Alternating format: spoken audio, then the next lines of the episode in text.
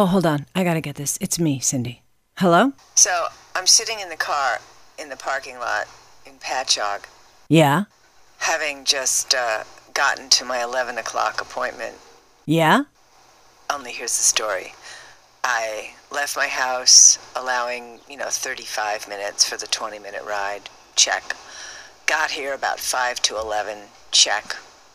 Put everything in my bag, got out of the car, shut the door, and went, oh, my appointment isn't at 11.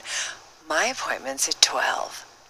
So I unlocked the car and I got back in, and I'm sitting here and I'm like crazy because I don't feel like I have a free hour to just not do anything. And yet I'm racking my brain. What can I do in an hour? I don't have any paperwork with me. I can't make any important phone calls. There isn't anything here other than like shopping and spending money, which was not the goal for the day. So I'm thinking, can I just sit still for an hour in my car with the seat back and my eyes closed and the breeze blowing and just kind of be for an hour? Yeah, so I did that this week. I gotta pay more attention or check my calendar instead of going by memory. What is it about us? I'm including you because I know I'm not the only one who has a problem with idle time. You know, the day's over, you plunk down on the couch and what? Read a book, watch TV, get up and start a load of laundry, make a list of what you have to do. Why do we, or maybe it's just me and every woman I know, have such a hard time doing nothing? Inevitably, I'm jumping up to go find or do something because I have yet to master just being, just sitting still. So, what did I do for that suddenly free hour in the parking lot? Well, first I spent a few minutes berating myself. How could I be such a dunderhead? Then I called Lane, my friend Lane, to commiserate and share my humiliation. You will not believe what I did. And then I played a little more of that Simon's Cat video game. Oh, please make me stop. Side note here I know they must have done heavy research to determine exactly what they needed to incorporate in order to create an unhealthy compulsion to play. Let me tell you, that research really paid off because I believe I'm leaning towards an unhealthy compulsion to play. But I do have to credit my mother's voice in my head. Okay, honey, that's enough now. Which is when I finally got out of the car and took a little walk. Got a little fresh air, a little, very little exercise. I spotted a brand new hipster kind of coffee shop cafe thing. In the interest of supporting a new business, and because maybe they'd have chai latte, which I love, I went in. And yes, they do chai. Iced? Sure. What kind of milk? Whatever. Short or tall? Tall. Here you go. That'll be 788. What? I tried not to choke or gasp or laugh or just turn and walk out. Instead, handed her a 10 and waited for my barely any change. Godspeed, new business. I hope you find many customers with very deep pockets. Now, having spent nearly $8 for an iced latte, I gave in and spent a seemingly inexpensive, comparatively, $5 on a Starbucks Java chip Frappuccino the next day. Don't let the Starbucks at the front of that fool you. It's melted chocolate, chocolate chip ice cream. That's what it is. I'll admit, I think five bucks is a crazy amount of money to drop on a drink. So it falls into that special treat category. I call that, hey, it's Wednesday. That deserves a special treat. Or I just did some laundry. Or I need to be kinder to myself. Truth be told, that last one's a stretch. I'm mostly pretty kind to myself. But there's also the phenomenon of p- price relativity. This is really fascinating, and I find myself falling victim all the time. I'm sure that there's an actual name for the psychological switch that takes place in your brain, making something expensive seem like a bargain because it's in the context of more expensive things. Maybe I'm not explaining it right. Like that $8 chai is a good example. A $5 frappuccino, well, that's like stupid expensive to me. But three bucks less than the chai, suddenly it's like a bargain, or at least a better value, when it isn't really a value. It's just damn tasty.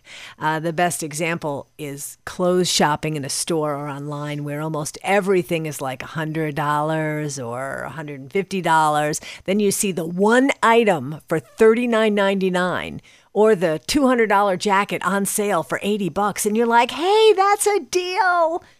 Never mind, you weren't shopping for that item. It's not your color. It's a style that does nothing good for your body. And not to mention that at TJ Maxx, that same shirt would be $14.99 and you would skip right by it. I try to stay really aware of that brain trick, but still have my fair share of bargains that I've yet to wear hiding in a special dark corner of my closet, like the lace embroidered blue jeans that were reduced on sale, cut now from 129 to $49. And this is almost more embarrassing to admit than falling for a sale price. They were one of those pairs of pants that didn't quite fit, but would be perfect as soon as I lost a couple of pounds. Now, I know I am not the only woman who's ever done that, but no shame. We live, we learn. Sometimes our body really just loves that extra five pounds enough to hold on to it forever. And Java Chip helps it uh, feed that cause, so to speak. Anytime I get duped into overspending, I remember Marion living on the hem of the Hamptons. It's easy to mistake a couture boutique for a regular old clothing store. Well, Marion found herself admiring a pretty nice belt, a pretty great belt, a truly fabulous belt. And even though she spotted the $50 price tag, which gave her good cause to pause, she sashayed over to the counter as though she spends $50 on a belt any day. The cashier rings her up, and right before she swipes the card, Marion sees the real price. She missed the second zero. And what did she do? And she realized she was about to pay $500 for a belt.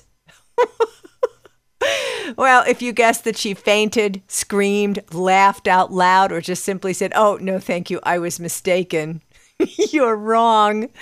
Marion watched the charge go through, signed the slip, picked up her bag, and walked out, too humiliated to admit she'd made the mistake. I wish that there was more to tell because whatever she said after the part where she bought the belt was completely lost on me. I still remember getting to the ending was like a punch in the stomach. I have to say, for as much as I just paid nearly $8 for what is essentially an iced tea, I would not pay $50 for a belt. So, yeah, overcharging always makes me think of Marion. Speaking of spending, here's a story that happened this week. Did you hear about this little six year old girl in Utah? Her name is Caitlin. She did a bunch of chores with the promise of getting a purple Barbie Dreamtopia Rainbow Cove fairy doll. So she did the chores. Her mom ordered up the doll on the family computer.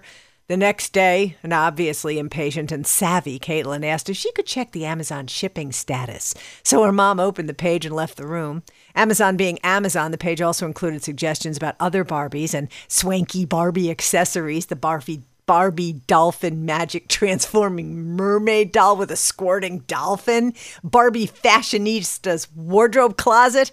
Well, how do you say no to any of that? Well, if you were Caitlin, you didn't. A couple of clicks later, she had racked up another $350 in Barbie merchandise, selected free two day shipping, and ran off to play. Now, a couple of days later, when I know it's crazy. The UPS guy unloaded the stack of boxes at the curb. The family was over. The uncle took a picture. The cousin posted the picture with a on Twitter describing my little cousin ordered $300 worth of toys without my aunt and uncle knowing. This is how everyone found out. The picture went viral with nearly 80,000 likes. So what happened? Well, she didn't get sent to her room. She didn't get punished. But she didn't get to get, keep the Barbies either. Instead of sending them back, her father suggested they donated them to the local children's hospital where Caitlin had been treated as an infant. So that's kind of a, you know, sweet outcome. And yes, she was allowed to keep the rainbow Barbie that she'd been promised for doing the extra chores. But I'm thinking I might be adding no computer for you ever to the end of that story, along with a lesson in economics. $350 is a whole lot of money. Not as much as Marion paid for a belt, but you know, it's still a lot of money. Another big story this week Animal Crackers announced a new design for their little boxes. They're still going to have animals in them, only instead of the animals looking as though they're in a cage, they've removed the bars. The timing is kind of weird because Barnum and Bailey wrapped the whole circus thing up last summer. It took this long, and from now on, the animals are no longer in a cage on the animal cracker box. They were in a cage. I didn't even notice. Well, they're not anymore. Just thought I'd share. All right, that's it. I'll be back. Have a good week. Goodbye.